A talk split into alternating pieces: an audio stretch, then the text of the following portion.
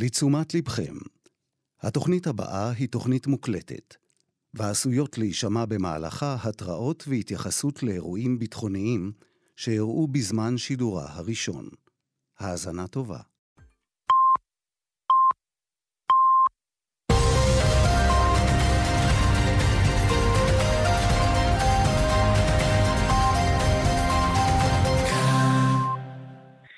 Mesdames et messieurs, bonsoir et merci de nous retrouver au micro ce soir. Yael Bernstein, en technique avec moi, Michael Olschwang. Vous êtes sur Cannes français et nous sommes ensemble jusqu'à 22h. Je vous rappelle que ce flash qui ne dure que 5 minutes est disponible seulement sur le 101.3 FM. On vous invite à nous retrouver à partir de 21h20 pour le journal complet. Aujourd'hui, 22 février 2024. La guerre entre Israël et le Hamas continue de faire rage. Tzal a attaqué par ailleurs une infrastructure du Hezbollah au sud Liban. Les outils du Yémen ont par ailleurs affirmé avoir tiré de nombreux missiles balistiques et des drones sur la ville d'Elat dans la mer Rouge, alors que la Grande-Bretagne et les États-Unis combattent les pirates des outils au sein de la mer Rouge. Un membre du Hezbollah a été tué au sud Liban, l'un des éminents experts en missiles de l'organisation, ce qui arrive à 208 membres du Hezbollah qui ont été tués depuis le début de la guerre. On apprend il y a quelques instants qu'une délégation israélienne avec le chef du Mossad se rendra à Paris pour des négociations sur la libération des otages et un éventuel cessez-le-feu dans la bande de Gaza. Israël a annoncé aujourd'hui que les otages revenus de captivité recevront un salaire rétroactif depuis le 7 octobre, de l'argent qui est censé les compenser les dédommager du terrorisme qu'ils ont vécu depuis leur enlèvement. Israël a attaqué le village de Roman dans le sud Liban. Selon le bilan provisoire euh, euh, du Liban, plusieurs morts et plusieurs blessés ont été euh, recensés. Deux cibles suspectes venant du Liban ont par ailleurs été interceptées dans la région de Hardov, dans le nord du pays. Nous élargirons les négociations sur les otages et ferons progresser l'expansion de l'opération à Gaza. C'est ce qu'a déclaré aujourd'hui le ministre de la Défense, Yoav Galant, alors qu'il a rencontré le coordinateur de la Maison Blanche pour le Moyen-Orient et de l'Afrique du Nord, Brett McGurk, à Tel Aviv aujourd'hui. Une discussion qui a porté sur l'effort visant à ramener chez eux les 134 otages encore en captivité, des développements opérationnels dans les bastions du Hamas et dans le centre et dans le sud de Gaza, ainsi que les efforts d'aide humanitaire facilités par Israël en collaboration avec les dirigeants américains et les partenaires internationaux. En raison de liens avec le Hamas, au moins huit employés de l'UNRWA ont été arrêtés par les forces de Tzal à Gaza. Des arrestations de ces employés ont eu lieu d'octobre à février dans diverses zones de la bande de Gaza. L'un des détenus est même soupçonné d'avoir participé activement au massacre perpétué par le Hamas le 7 octobre dernier. Des affrontements violents entre manifestants et forces de sécurité au terminal de Kerem Shalom. Les manifestants qui bloquent le terminal ont affronté aujourd'hui les forces de sécurité israéliennes qui ont tenté de disperser la foule. Ce qu'ont apporté les médias israéliens aujourd'hui, les militants présents sur les lieux allèguent que les soldats ont frappé ou même donné des coups de pied à plusieurs d'entre eux et que l'un des manifestants avait besoin de soins médicaux après qu'un soldat lui aurait jeté une pierre à la arrière de la tête. Les manifestations à Kerem Shalom qui visent, je vous le rappelle, à bloquer le transfert d'aide humanitaire dans la bande de Gaza jusqu'à ce que les otages détenus par le Hamas reçoivent eux aussi de l'aide humanitaire ou soient libérés de leur captivité. Les Houthis affirment que des navires israéliens, américains et britanniques ne peuvent pas transiter par la mer Rouge, appartenant en totalité ou en partie à des personnes ou à des entités israéliennes. Des navires battant pavillon israélien sont interdits de transit par la mer Rouge du golfe d'Aden jusqu'à la mer d'Oman. Pardon. C'est ce qu'a déclaré le groupe Houthi du Yémen, rapporté par l'agence de presse Reuters, des déclarations qui ont été envoyées aux assureurs et aux entreprises de transport maritime du Centre des coordinations et des opérations humanitaires des Houthis, indiquant également que les navires appartenant à des personnes ou à des entités américaines ou britanniques naviguant sous leur pavillon seront eux aussi interdits.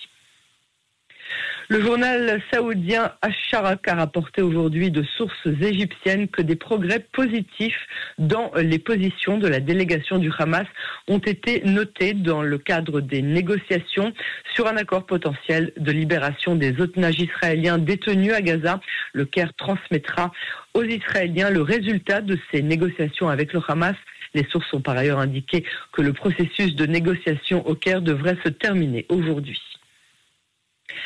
Après, le conseiller de la Maison Blanche euh, sur le Moyen-Orient, Brett McGurk, qui a discuté sur la libération euh, des otages avec Netanyahou aujourd'hui, le Premier ministre et le conseiller national de la sécurité nationale, Tsahi Anegbi, ont affirmé que les négociations se poursuivaient.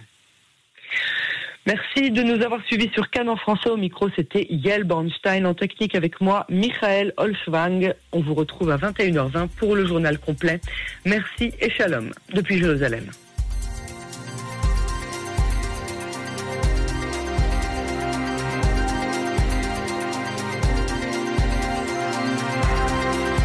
Buenas noches, soy Jessica Newa y este es flash informativo en español de las 9 de la noche. Las fuerzas de defensa dicen que han formulado una nueva posición de seguridad relativa al regreso de los residentes de las comunidades cercanas a la frontera con la franja de Gaza. Esto después de haber sido desplazadas tras el ataque de Hamas del 7 de octubre. Según el ejército, es seguro para los residentes regresar a las comunidades que están a más de 4 kilómetros de la frontera de Gaza, junto con otras 18 comunidades que están en el rango de 0 a 4 kilómetros.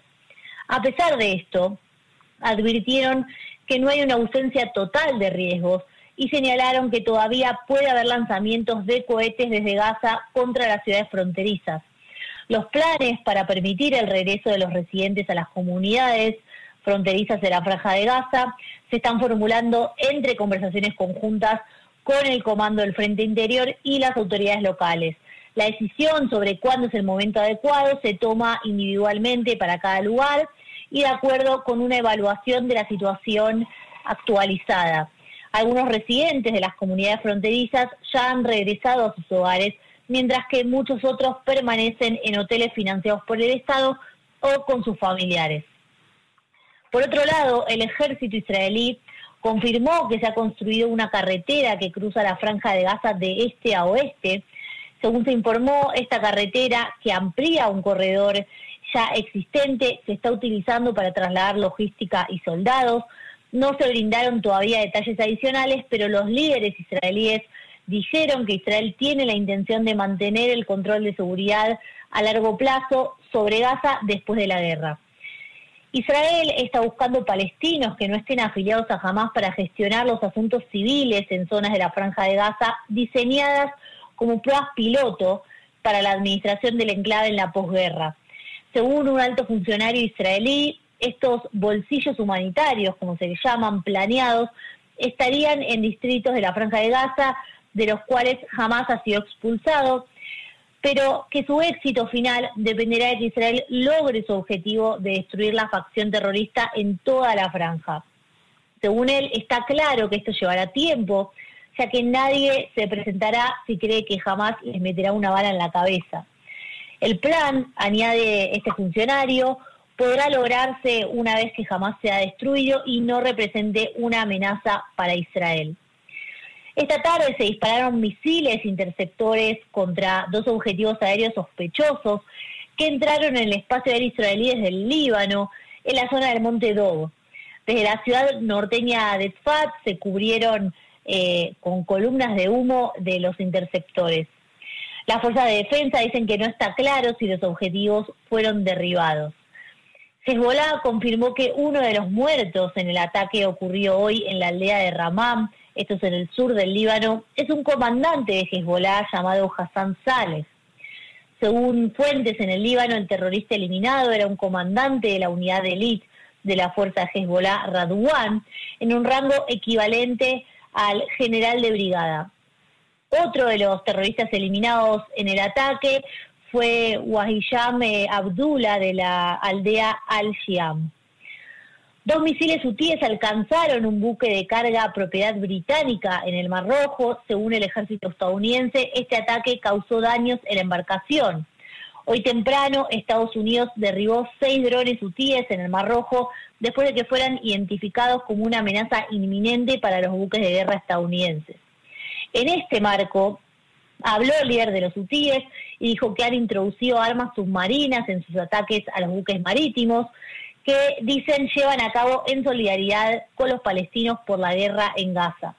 En un discurso televisado dijo las operaciones en los mares Rojo y Arábigo, Bab al-Mendab, Tarit y el Golfo de Adén continúan, se intensificarán y las operaciones son efectivas. La policía eh, publicó imágenes del tiroteo esta mañana cerca de Malea Adumim que muestran a un oficial disparando a uno de los terroristas eliminados. El video muestra al oficial persiguiendo a uno de los terroristas y abriendo fuego.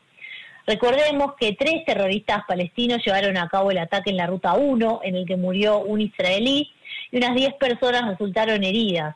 Dos de los terroristas fueron eliminados, mientras que el tercero fue capturado con vida.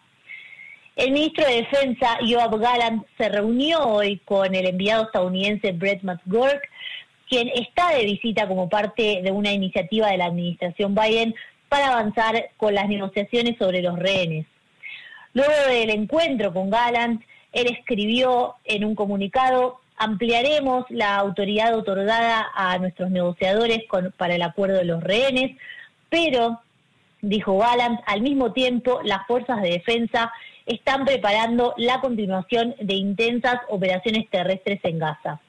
Hasta aquí la información. Soy Jessica Negua. Nos reencontramos mañana, como todos los días, en nuestro programa a las 2 de la tarde. Que tengan una noche tranquila. Shalom desde Jerusalén. ქართულენოვანი რადიო კანრი გაღამის მნიშვნელოვანი ახალი ამბებით მიკროფონთან მერიამ შიკაშვილი ღამემშვიდობით ომის 139 დღეა 34 გადაცემული ისევ წყობაში აღაზის სექტორში. დღეს ერთ-ერთი უმძიმესი დღე იყო დილიდან დაწყებული აქამდე მიმდინარეობს. თითქმის ყველა სექტორში ბრძოლები დაძაბულობა მოსანოდნელი ტერაქტებთან დაკავშირებით რამადანის ირგვლივ ასე რომ მალე ადომინთან მათან ელიმელეხი გარდაიცვალა სადაც განხორციელდა ტერაქტი, საერთოდ დაიჭირა 11 ერთი მათგანი მძიმე თარიფი, მძიმე ახალგაზრდა კალბატონი, ორი კიდევ მძიმე დანარჩენი შედარებით უფრო მსუბუქად.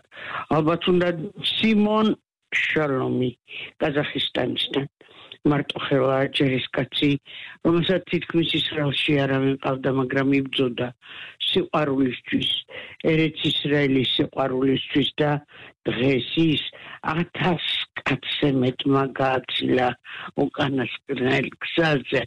ამ წუთებშიც ენ კარიას ეს საერთოდ ჩლოეთი უნდა იყოს რაკეტის გასროლის სიყვიტლე გამოჩნდა ეკრანზე ნათელი მის ხსოვნას სამწუხაროდ ტერაქტის მოსალოდნელი ფორმატი იმდენად ცუდად მოქმედებს რომ რომ ძალიან ძნელია უყურებდე სიგნალიზაციის მოწყობილობას და არაფერს ამბობდე. გავრცელებული ინფორმაციის მიხედვით მთავრობის მეტაურმა უფლება მისცა შინბეთის ხელმძღვანელს წავიდეს ხვალ და განიხილოს მოლაპარაკების საკითხები, რომელიც გადაცებულებთან არის დაკავშირებული. თუმცა მნიშვნელოვანი პრობლემებია ცოტა მოგვიანებით მოგაწოდებთ ამ პრობლემებს, რომელიც თითქოს ისინი ითხოვენ მამაკაცების განთავისუფლებას, 3000 პატიმრის განთავისუფლებას, რა შედეგი დასრულდა გრძელდება ეს ყველაფერი უცნობია მაგრამ ობუსმენტის გამოტანილი დადგენილება რელიგიური სამყაროს წარმომადგენლების გაწევის კანონი 1 აპრილიდან დაიწყება და თუ არ წავლენ ყოველს ძალით გაიწევენ მაგრამ მე მგონი ბარბარა საკაჩეშალა და დღეს რელიგიურები არანაკლებად იცავენ სამშობლოს იმ ტერიტორიას სადაც ჩვენ ყველა ერთად ვცხოვრობთ და ვიბრძვით სამწუხაროა მაგრამ ისრაელი ამ წელს ვეღარ მიიღებს ევროვიზიონში მონაწილეობას მელოდია ოქტომბრის წვიმა პოლიტიკურად მიიჩნევს და ევროპამ დაბლოკა ჩვენი საკმაოდ მაღალი რანგის წარმომადგენლები. მილიონიკები, რომელიც ბრძოდნენ უსამსახუროდ დარჩენ და ყოველგვარი კომპენსაციის გარეშე. ხანან ბენ სიმონი, რომელმაც განადგურა ორი ტერორისტი, მესამე კი განადგურა. განეიტრალა. 626 ტერორისტი იქ ტერორი იქნა განეიტრალებული, ყოველწუთიერად მოსალოდნელი იყო და ყოველდღურად 156 რამადანი ახლოვდება. აბა უსა აბა მარზუკი ხიესინვარის ჩამნაცვლებელი იქნება, როგორი იქნება ჩვენი ხვალინდელი დღე. სავარაუდოდ მოსახლეობას მინდა მოუწოდო ბოდიშის მოხდით, რომ უმჯობესია თავი შეიკავონ გადამეტებულ შეერნობებზე ახლა სერიოზული პრობლემები იწყება საუდიის არქიალარაბიას რეპორტაჟი ჰიზბალის სამი ოპერატორის დაღუპვა სოფელ რამანის თავდასხმის შემდეგ. ჰიზბალასთან დაკავშირებით ანგარიშები უწყება რომ ნაბატიაში სოფელ რამონზე ისრაელის თავდასხმის შედეგად ორი დაღუპული ორგანიზაციის ორი წევრია. იშად აბდულა სოფელ ალხამიდან და ჰასან სალახ სოფელი ადიშატის ცნობით როგორც ბოლო არის მეტაური უფროსად გამოიყურება. ისრაელის ცნობების წყაროები უარყოფენ, რომ ამასი სავარაუდოდ შეთანხმებას მიაღწევს, თუმცა როგორც უკვე ვამბობ, ისინი ჩვენს მამაკაცებს არ განთავისუფლებენ, თვითონ კი ითხოვენ, ითხოვენ რა თქმა უნდა 3000 პატიმარს, გძელვადიან პატიმარს და როგორი იქნება ხვალინდელი დღე ალბათ ხვალ ველაპარაკოთ 5 წუთი იმ გალვაში დაილია როდის დამირეკავდნენ მე კი გემშვიდობებით ევროპა. ჩვენი წინააღმდეგია მე არ წავიკითხე შეგნებულად დღეს ჩინეთის გამოქვეყნებული ინფორმაციები. ასე რომ რამაც თხოვოთ რომ გამივარჯოთ. მესამე იერუსალიმი არა ხდება ღამე მშვიდობით შალომ იერუსალიმი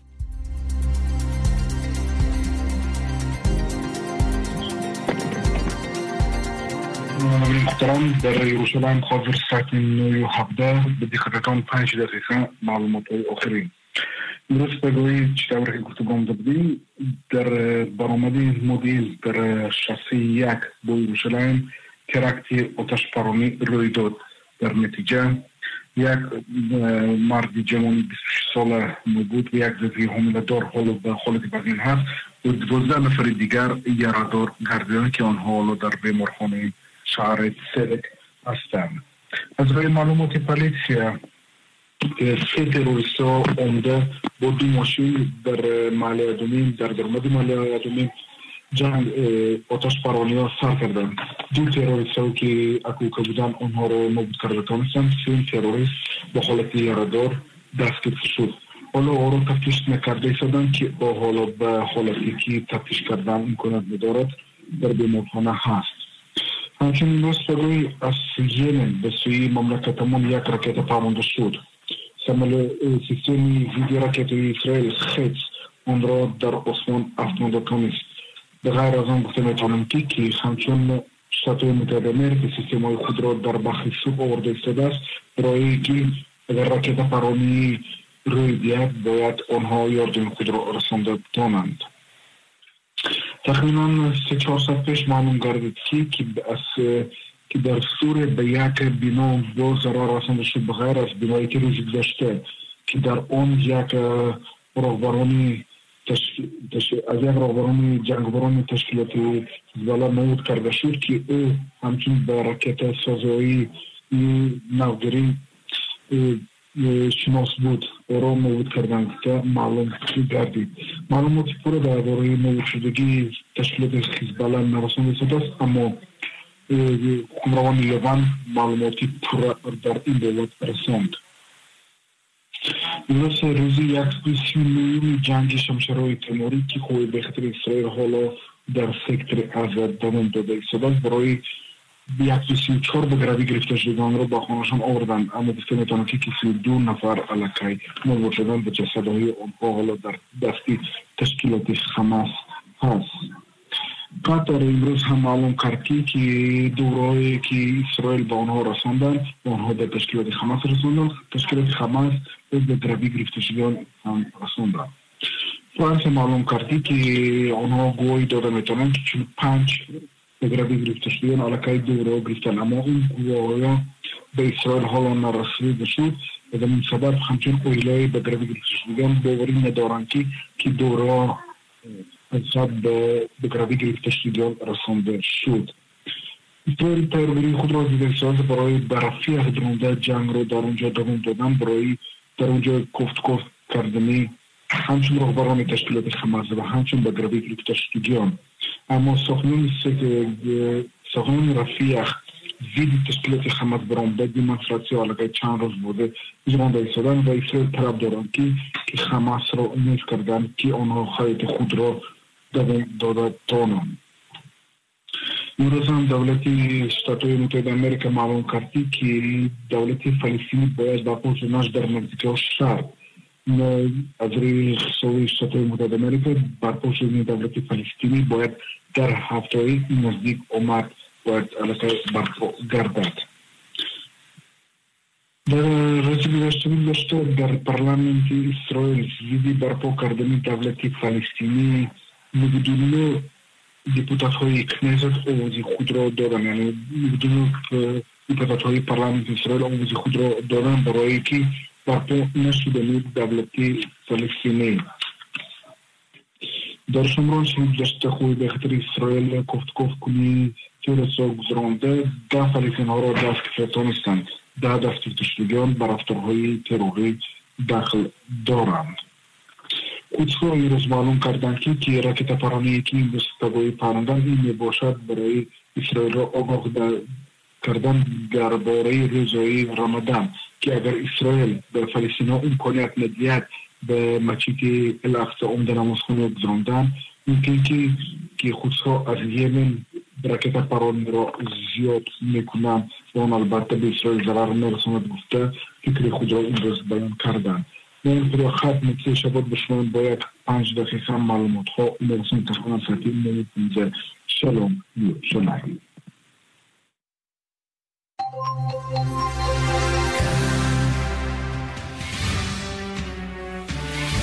Littérature, société, culture, spectacle, le magazine de Canon français.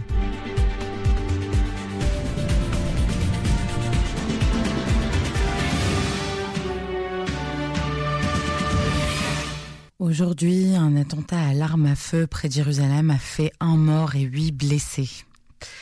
La tuerie a été perpétrée par trois terroristes originaires de Bethléem sur la route numéro 1 reliant la capitale euh, de Jérusalem à l'implantation israélienne de Malé Adoumim.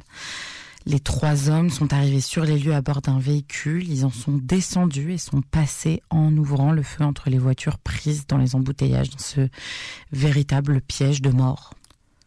Parmi les civils présents sur cette route, Hanania Ben Shimon, qui est un soldat réserviste qui venait de terminer quatre longs mois à Gaza. Euh, Hanania a 23 ans. Il est assis dans la voiture avec son père et sa mère et voit les terroristes qui commencent à ouvrir le feu sur les véhicules. Après s'être fait tirer dessus, Hanania riposte et tire sur les terroristes.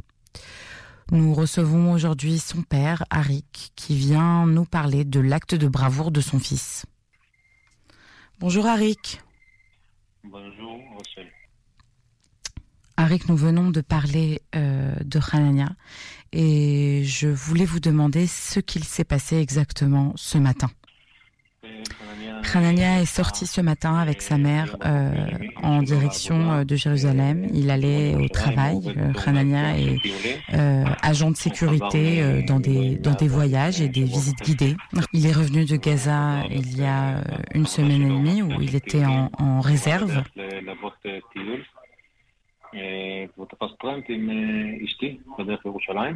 Ils sont partis tôt euh, de la maison ce matin et le véhicule qui était devant eux était celui des terroristes. Euh, devant eux sur la voie gauche. Et ce véhicule est rentré dans le véhicule qui était euh, en face du leur. Euh, sont sortis ensuite du véhicule les terroristes. Un des terroristes a tiré euh, sur le, le véhicule qui était face à eux. et Hanania euh, a vu cela immédiatement et il a tiré sur le terroriste alors qu'il était encore assis à l'intérieur euh, de sa voiture. Hanania est ensuite euh, sorti de son véhicule et il a continué à tirer sur euh, les terroristes. Euh, il a été blessé par le second terroriste. Ses munitions se sont terminées à ce moment-là. Et Dieu merci, il y avait d'autres personnes qui ont pu neutraliser le terroriste. Quel est l'état de Hanania en ce moment? Hanania vient de subir euh, une opération. Euh, il a été touché par euh, une balle au niveau euh, de la cuisse euh, qui lui a brisé euh, les os et euh, une autre balle dans le ventre. Mais Dieu merci, euh, aucun des organes euh, vitaux, des organes internes euh, n'ont été touchés. Il va devoir se rétablir et faire probablement de la rééducation puisque les, le, la balle qui a été tirée dans sa cuisse a euh, provoqué certaines, certaines cassures assez complexes. Nous lui souhaitons un très prompt euh, rétablissement et quelle chance, quelle chance euh, qu'il était là à ce moment précis. Merci beaucoup. C'est véritablement un héros. Euh, je pense pas que tout le monde aurait euh, agi avec la même rapidité. Euh, ce que j'ai compris, il est sorti de la voiture en quelques secondes et puis il a aussi sauvé ma femme puisqu'il lui a permis de sortir par l'arrière de la voiture et, et de s'enfuir. Exactement comme il a été entraîné. Oui, il venait de passer de longs mois à, à Gaza, à la guerre. Arik, comment vous sentez-vous? On n'a pas fermé les yeux de tout le temps où il était à Gaza et on s'imaginait pas qu'il serait blessé euh, de cette manière-là. Mais on sait qu'on est en Israël et qu'il faut s'attendre à tout, que tout peut arriver à tout moment ici.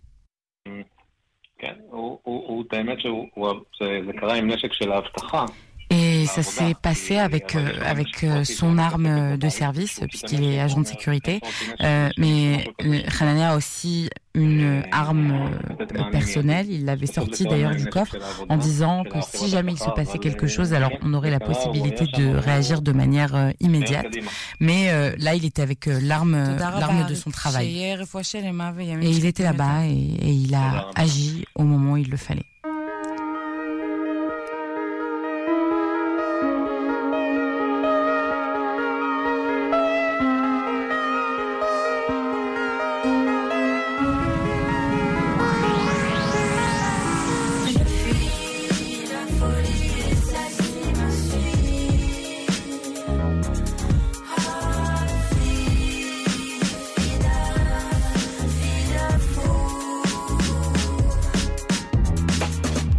Y a les fours à pain et les fours à fous.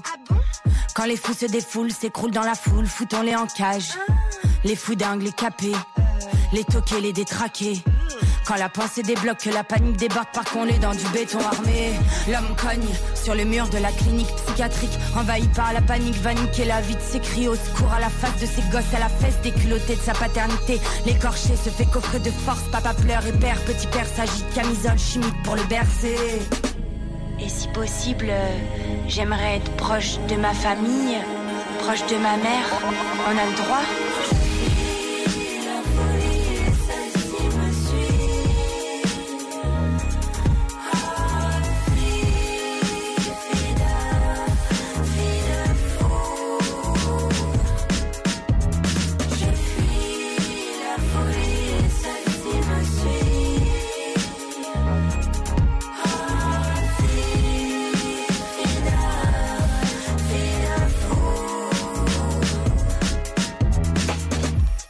dit la folie Que répond la raison elle ordonne de penser les plaies à coups de marteau piqueur, de comprimés qui te défoncent le cœur.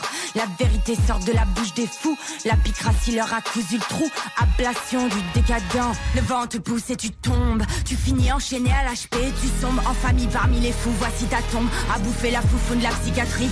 Submergé par les règles, sous les barrettes qui s'écoulent et te coulent. On te jette des couches pour sécher ta piste sanglante. Tu finiras gisant en pyjama de papier. Et je vous demanderai de tenir secret l'endroit de mon internement parce que je voudrais pas avoir de problème avec les services secrets.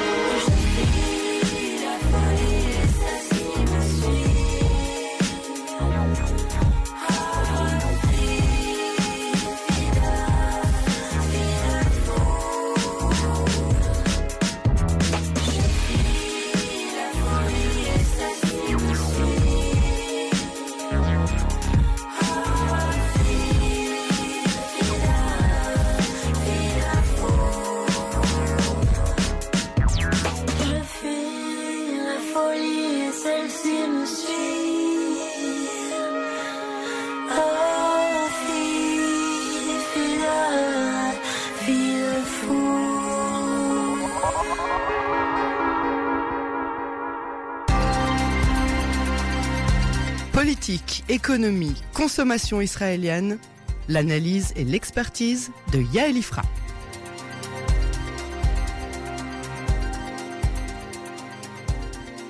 Bonsoir Yael Ifra. Bonsoir Yael. Alors, euh, on va parler aujourd'hui du, du, financement hein, du Hamas aujourd'hui et la semaine prochaine euh, d'ailleurs. On, on, on, compare beaucoup euh, le Hamas et Daesh, surtout depuis le 7 octobre dernier. Est-ce que vous êtes d'accord avec cette comparaison? Bah, écoutez, cette comparaison, elle est beaucoup utilisée par Israël pour des raisons, on va dire, de rendre explicites les actes et les atrocités qui ont été commis par le Hamas et puis certains objectifs, on va dire, d'élimination de l'ennemi de par tous les moyens. Mais il y a une différence énorme parce que Daesh, effectivement, a aussi eu hein, un petit État, un micro-État euh, pendant deux ans à peine. Le Hamas, lui, c'est un micro-État qui existe depuis plus de 16 ans. Et même sans aucune reconnaissance internationale, il a quand même un territoire et une population civile qui l'administre, d'où ce mélange des genres, en fait. C'est un État terroriste qui administre une population civile et qui utilise et détourne systématiquement les fonds qui lui sont donnés pour aider sa population civile afin de construire ce que j'ai appelé son complexe militaro-industriel en volant et en spoliant ses propres citoyens. Donc c'est une énorme différence, ce qui n'a jamais été le cas pour, pour Daesh, qui était une simple dictature islamo-fasciste, on va dire. Oui, c'est ça. Alors, alors, on, on, parle quand même de, de, de milliards hein, de, de, de, dollars dépensés en armes, investis dans, dans la construction de, des, des tunnels de cette véritable euh, ville souterraine, reçue directement ou pas directement de l'Iran. Euh, ça reste quand même vague. Comment est-ce que ça, ça marche? Comment on reçoit en fait des milliards quand on est une organisation terroriste? Eh ben, il y a plein de façons. Oui. Et ce qu'on peut dire, Yael, c'est que le Hamas a été euh, remarquablement intelligent et cynique. C'est ce qu'on voit hein, de toute façon dans tout ce qui touche à cette organisation, dans la construction du système de tunnels, dans la stratégie qui a été utilisée pour planifier l'attaque du 7 octobre. Eh bien, ils ont fait exactement la même chose quand il s'est agi de se financer, donc aller chercher l'argent partout où il le faut et ruser par tous les moyens pour détourner cet argent et obtenir bien sûr de l'argent pour des pour des pour des buts qui vont être détournés. D'accord? Donc il y a évidemment plein de façons dont le Hamas va, va ramasser de l'argent et la semaine prochaine on verra aussi la façon dont il va recevoir cet argent alors qu'il est sous blocus international et, euh, sous sanction évidemment. Mais donc il y a toutes sortes de, sources et je vais d'abord vous dire à combien selon la CIA et selon euh, les analystes israéliens aussi est estimé le budget du Hamas, hein, c'est-à-dire l'argent dont il dispose. Elles sont son budget à peu près estimé à 2 milliards et demi de dollars par an ce qui est quand même énorme hein, par rapport à la taille euh, du territoire. Et quand je parle du budget du Hamas, c'est pas le PIB hein, du, de, de, de Gaza. bien sûr. C'est juste le budget dont euh, dispose l'État Hamas entre guillemets officiellement. Bon, il y a sûrement encore de l'argent euh, qui traîne quelque part et qui vient de toutes sortes de sources. Alors d'abord, ce qu'on ne sait pas, parce qu'il y a beaucoup de gens qui ne savent pas, c'est que il y a la première source, 46% du budget de, du Hamas, c'est l'autorité palestinienne. Puisque quand le Hamas a pris le pouvoir en 2007 sur l'autorité palestinienne, il a évidemment euh, jeté euh, Manu Militari, on le sait très bien, les gens du Fatah, on a vu des scènes suffisamment atroces dont tout le monde se, souvient, mais sur le papier, c'est toujours l'autorité palestinienne qui est censée administrer la bande de Gaza. Et donc l'administration de l'autorité palestinienne consacre quasiment un tiers de son budget pour payer les médecins de Gaza, puisque le, ministère de la Santé est censé être celui de l'autorité palestinienne, même si on sait très bien qu'il est sous le contrôle du Hamas, mais c'est l'autorité palestinienne qui paye les salaires, ainsi qu'une partie des enseignants, l'autre partie étant payée, on va en parler après évidemment, par l'UNRWA, les retraites de tous les fonctionnaires euh, de, de Gaza et d'autres services. Et donc, en fait, l'autorité palestinienne s'est toujours dit au cas où le Hamas tomberait un jour, euh, il valait mieux garder un pied. Donc c'est pour ça qu'on dit que c'est euh, le bon. Après, on ne va pas rentrer dans des considérations politiques. Hein.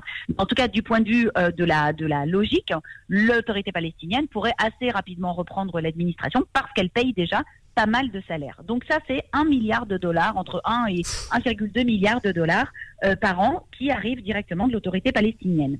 Alors la deuxième source, c'est vachement intéressant, c'est que le Hamas, comme on le dit, donc est un État qui n'est pas reconnu, hein, Yael. En tant que tel, il n'est pas censé lever des taxes et des impôts, et c'est pourtant sa deuxième source de revenus, à peu près entre 400 et 500 millions de dollars, un demi-milliard de dollars, sur ce tout petit territoire. Mais surtout avec des gens qui gagnent une misère dans la ah, population civile. Parce qu'on lève des impôts sur tout.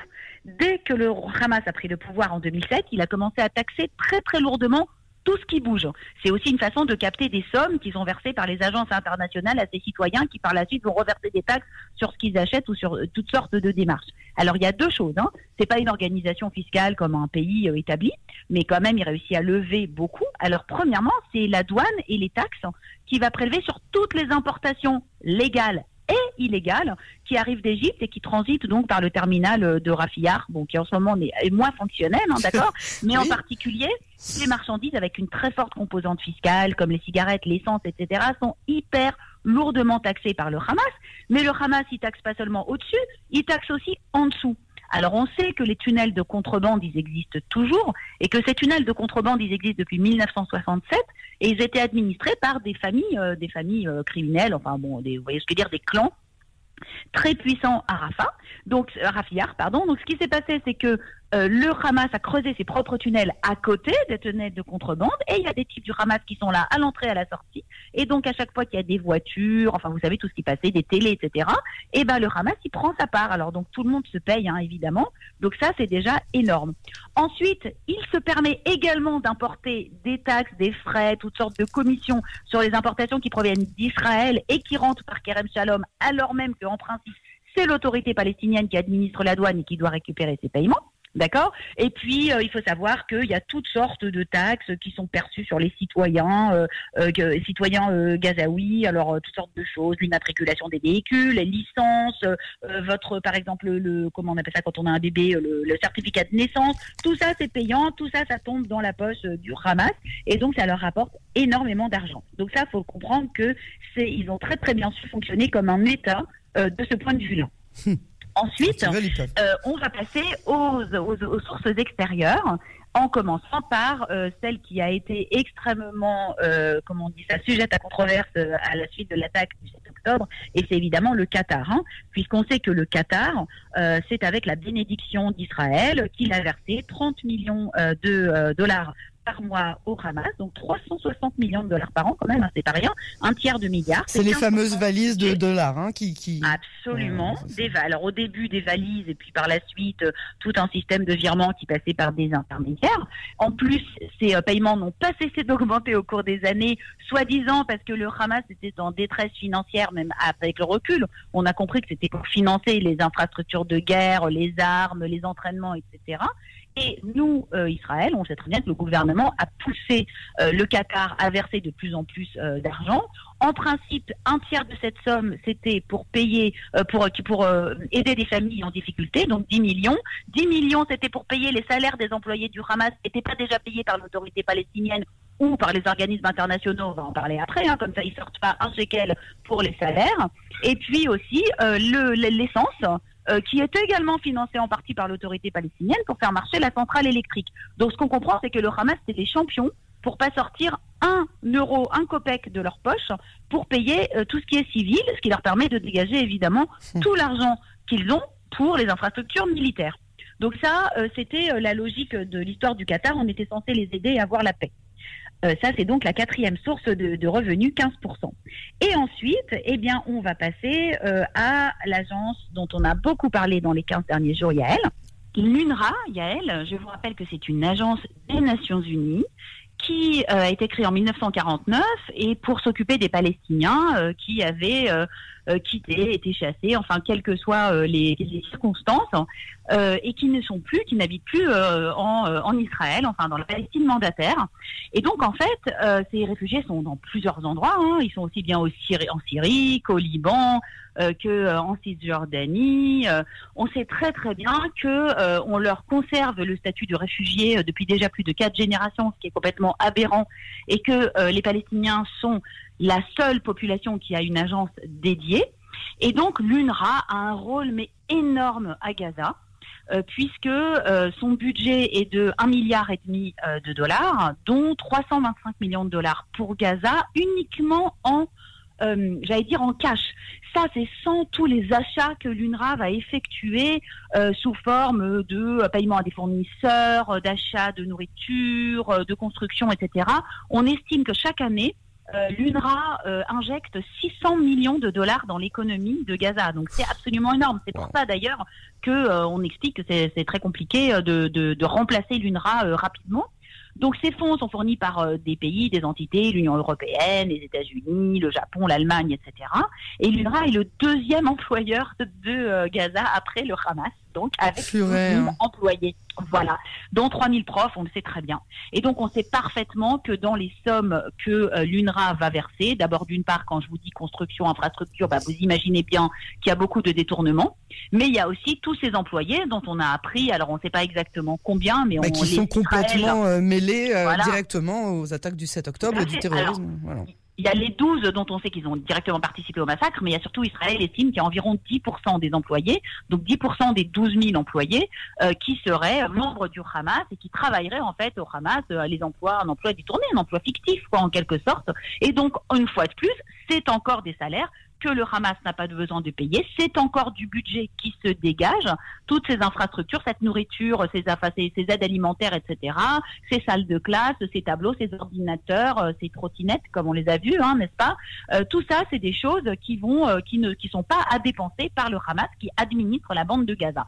C'est comme si l'État français était, il y avait, une, association qui venait, qui payait les profs d'une certaine ville, et comme ça, on n'aurait pas besoin de payer les salaires des profs. Ça ferait beaucoup d'argent, évidemment qui se dégage dans le budget. Voilà. Et euh, ensuite, on va passer à euh, ce dont on parle le plus, mais qui finalement est moins important qu'on ne le croit euh, dans le budget, à savoir l'Iran. Donc en fait, l'Iran. ah bah si, c'est super important, non? C'est très important, mais en termes budgétaires, moi j'ai été stupéfaite. Hein c'est à peu près 125 millions de dollars pour l'argent. Hein, attendez, parce qu'il y a de l'aide en nature évidemment.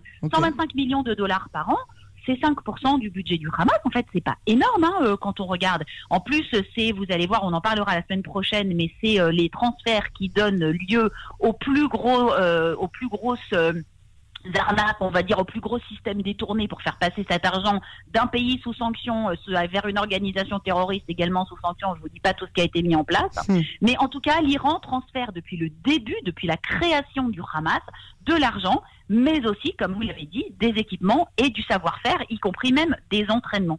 Et ce qui s'est passé, c'est qu'en fait, le Hamas a été créé donc en 1987 et l'Iran a aidé euh, le Hamas dès sa création et s'est mis à l'aider de plus en plus, en particulier après la chute de Saddam Hussein.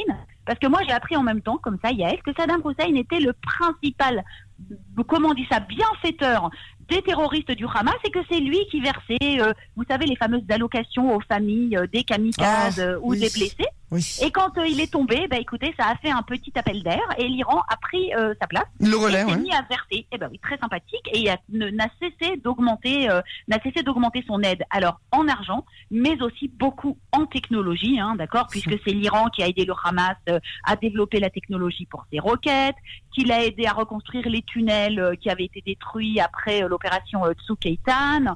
Et donc les gardiens de la révolution et le Hamas, on sait très très bien, sont très très copains. Euh, et, généralement, les transferts euh, sont particuliers puisque comme c'est des transferts illégaux, les transferts d'argent de l'Iran vont directement aux brigades des Eddin al-Qassam. On ne fatigue pas, on fait pas semblant de dire qu'on donne pour la population civile, pour euh, la centrale électrique mm. pour les enseignants. C'est direct pour le bras armé. Voilà. Donc c'est à peu près ça. Ensuite, et on, a, on aura bientôt terminé, euh, il va rester les associations caritatives, ce qu'on appelle la dawa. Alors c'est en fait tout le système de euh, la charité, de la tzedaka euh, islamique, d'accord? Puisque vous savez que le Hamas, donc à la base, c'était les frères musulmans, donc fondés en 1987 sur cette base, et que dans l'islam, il y a une obligation religieuse que l'on appelle la zakat. La zakat, c'est un don obligatoire, c'est un peu comme chez nous le maaser, d'accord? C'est un don que tous les musulmans doivent payer chaque année. Et en principe, ça doit valoir à peu près un quarantième de leur patrimoine. D'accord? Mais c'est obligatoire. Donc, pour recueillir ces dons et tous les autres, le Hamas a fondé toute une série d'associations caritatives très sophistiquées. Donc, il y en a qui s'appellent les comités zakat. Donc, c'est fait spécialement pour recueillir la fameuse zakat. Autant vous dire que les types du Hamas ont la main sur tous ces comités qui sont soi-disant des associations et prennent, siphonnent directement l'argent pour le donner directement aux combattants, aux bras armés, pour acheter euh, des armes, etc mais surtout là où le Hamas est champion du monde, c'est pour lever des fonds à l'étranger. Il y a des ONG entières, énormes, entièrement dédiées et liées au Hamas, dont la plus grande s'appelle, ne riez pas Yael, Union of Good. ça s'appelle mmh, Union du bien. C'est mignon. C'est mignon, hein, voilà. Ça donne envie c'est mignon, c'est une organisation parapluie où il y a 50 associations caritatives islamiques. Alors évidemment, tous les dirigeants ont été dénoncés déjà par le département d'État, organisation qui a été dissoute, mais ces dirigeants ressurgissent en permanence dans d'autres organisations. Il y a euh, une autre organisation qui s'appelle aussi euh, Holy Land Administration, quelque chose comme ça. Euh, il y a la Al-Aqsa Foundation. Enfin, tout ça, ça ramasse, ça ramasse, ça ramasse, avec des campagnes qui vous font pleurer, et cet argent-là arrive directement dans la poche du Hamas. Je rappelle qu'après le 7 octobre, sur le réseau Gaza Now, donc qui est très connu, euh, on sait très bien, qui est une espèce d'agence de, presse du Hamas, euh, une campagne a sollicité des dons en dollars américains, en euros et en crypto-monnaies à travers des tonnes de plateformes et d'institutions financières euh, américaines et a ramassé plein d'argent. Et pour la petite, la petite blague française, Yael, il y a aussi l'association humanitaire qui est très connue pour être liée également au, Hamas et qui a donné les fameuses trottinettes que l'on a vues la semaine dernière euh, dans le tunnel qui est juste sous euh, le siège de l'UNRWA. D'ailleurs, ça a été montré qu'ils se baladaient en trottinette. Il y a eu un petit zoom et là on voit que c'est humanitaire. C'est une association française. Voilà. Et enfin, la dernière, et ça qui a beaucoup fait... Ah oui, oui, c'est complètement fou. Le, dernier canal qui a beaucoup fait parler euh, dernièrement, parce que le New York Times y avait consacré un très très gros article, c'est que non content de faire toutes ces, euh, d'avoir toutes ces manœuvres et toutes ces techniques pour ramasser de l'argent, le Hamas s'est également doté d'une sorte de ministère des Finances et il a, Yael, une direction des investissements. Donc il a des spécialistes en finance qui bossent euh, pour euh, rechercher les meilleures actions financières, etc. Absolument, il a un portefeuille qui est estimé à plus d'un demi-milliard de dollars faire fructifier le patrimoine de l'organisation et surtout placer l'argent dans des entreprises euh, sympathiques euh, qui sont euh, qui vont pas faire trop d'histoire et dont on va pouvoir avec lesquelles aussi on va pouvoir blanchir blanchir des fonds. Donc on a qu'est-ce qu'on appelle le Hamas Investment Office et c'est pas une blague. Donc avec un chef qui s'appelle Moussa Moussa Salim Doudine qui est euh, un membre du bras armé du Hamas, bien entendu, qui a fait de la prison, 18 ans de prison en Israël pour avoir été impliqué dans des attentats, mais aujourd'hui, il s'occupe de faire fructifier le portefeuille du Hamas. D'accord? Donc il y a toutes sortes de sociétés, des sociétés au Soudan, euh, des sociétés d'immobilier, des sociétés d'infrastructure, euh, il y a deux gratte-ciels aux Émirats arabes unis, euh, une société immobilière en Arabie Saoudite, une société d'infrastructure en Algérie et surtout celle dont a le plus parlé, et j'en terminerai là, une société euh, turque cotée en bourse qui existe toujours, qui est parfaitement licite et qui s'appelle Trend GYO, tellement légitime que des banques européennes et américaines ont investi euh, dedans, que l'Église des Saints du jour dernier aux États-Unis leur a acheté des dizaines de milliers de dollars d'actions.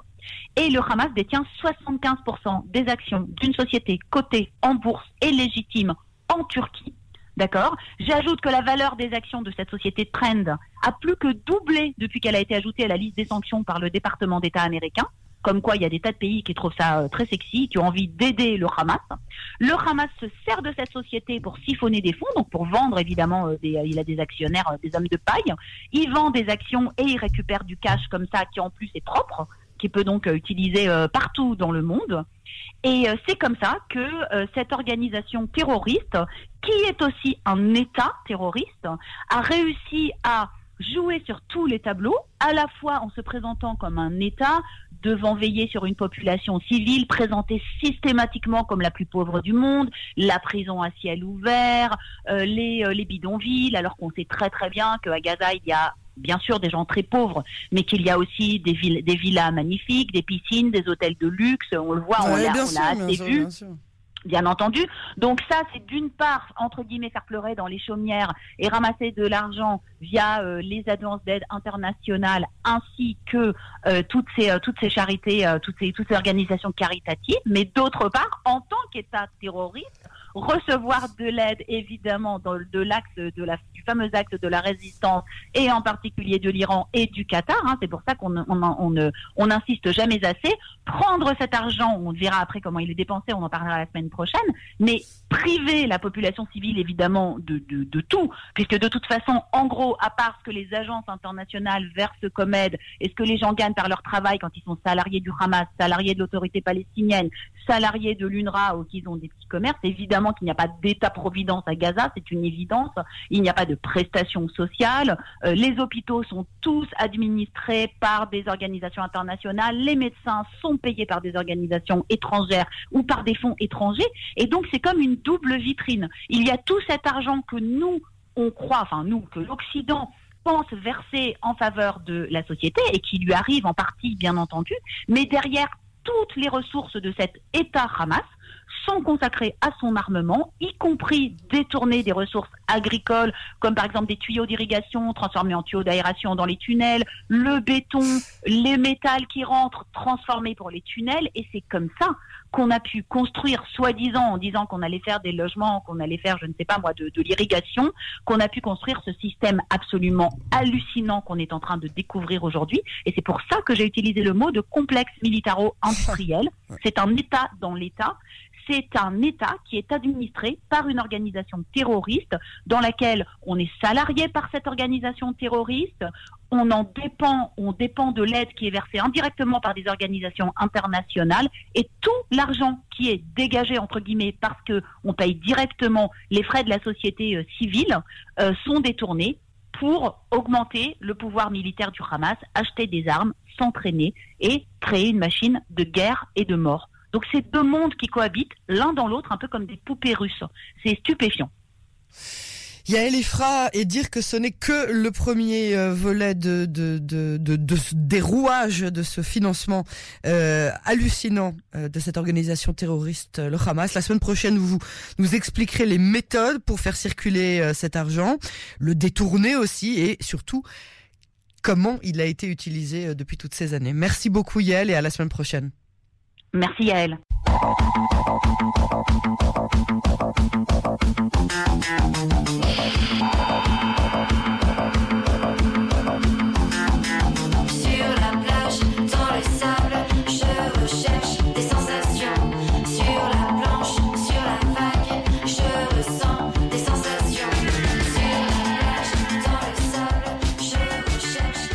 Le docteur Amaranta Khan, chercheuse en microbiologie.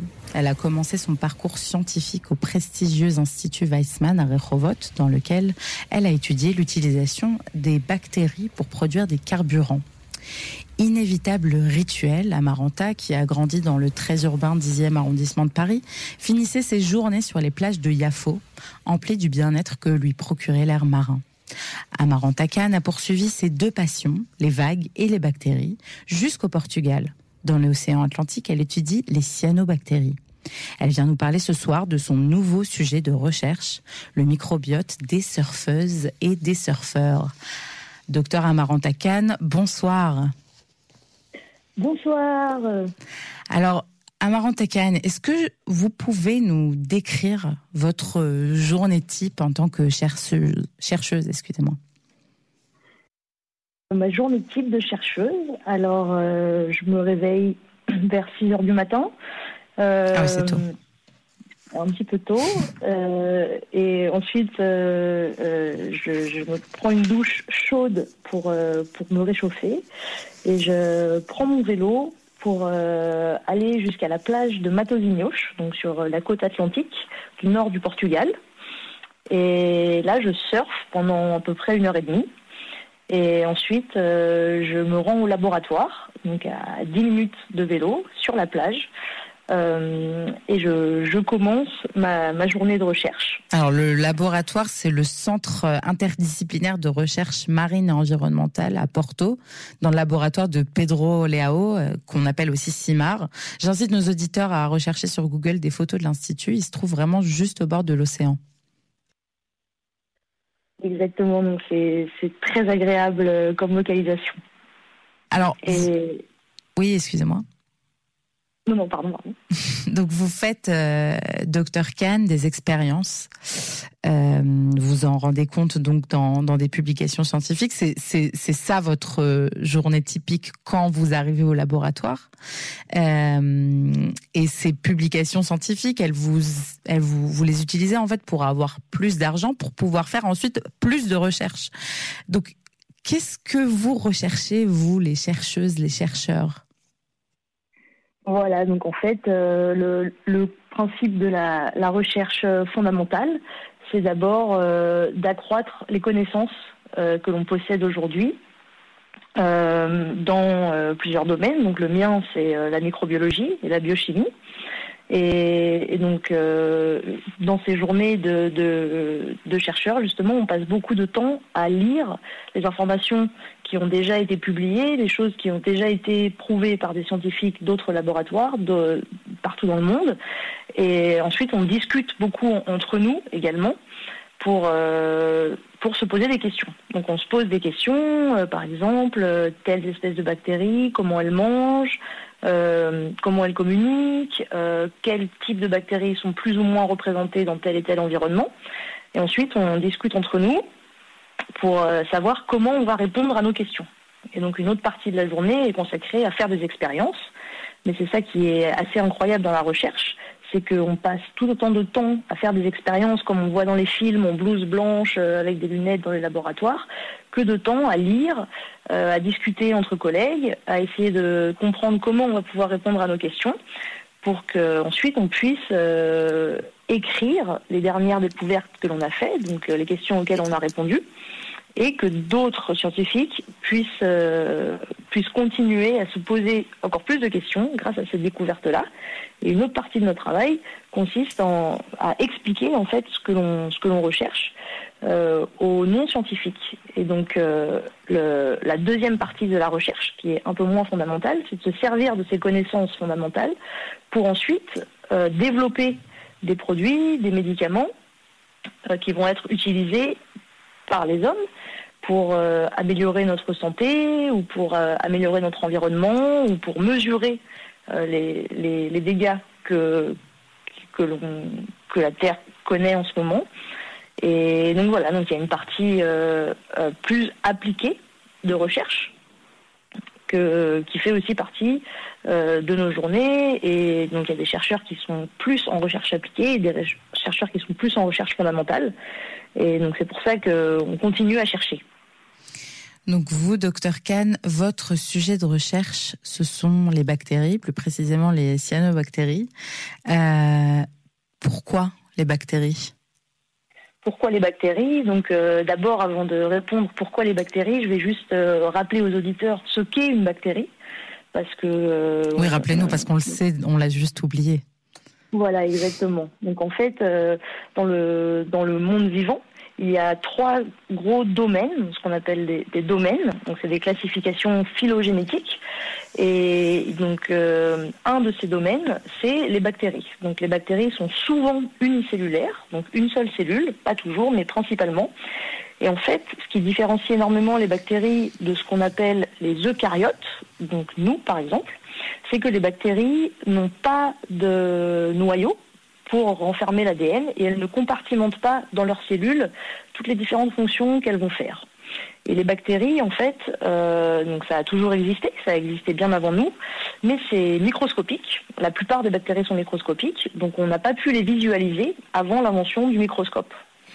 Et on n'a pas pu non plus euh, comprendre, lire leur information génétique jusqu'à l'invention du séquençage. Mmh. Et donc en fait, euh, ces bactéries, aujourd'hui, pourquoi elles sont si importantes et pourquoi est-ce que euh, moi je m'y intéresse? Parce qu'elles sont partout. Donc je ne sais pas si vous avez une idée de la quantité de bactéries qu'il y a sur la planète Terre. Non mais j'aimerais bien que vous me le euh, disiez. Et ben alors il y a 5 millions de trillions trillions. Donc en fait 5, 10 puissance 30 bactéries sur la planète. Donc il y en a dans l'air, il y en a dans le sol, il y en a dans l'eau, il y en a chez l'être humain. Et on dit aujourd'hui qu'il y a plus de bactéries sur Terre que d'étoiles dans la Voie lactée. Donc oh. c'est pour, pour vous dire qu'il y en a vraiment partout. Et, ces bactéries, en fait, ont une fonction extrêmement importante. Et toutes les bactéries n'ont pas, toutes les bactéries n'ont pas été découvertes. Non, exactement. Il y a encore euh, des millions de bactéries à découvrir. Avec l'avancée du, du séquençage et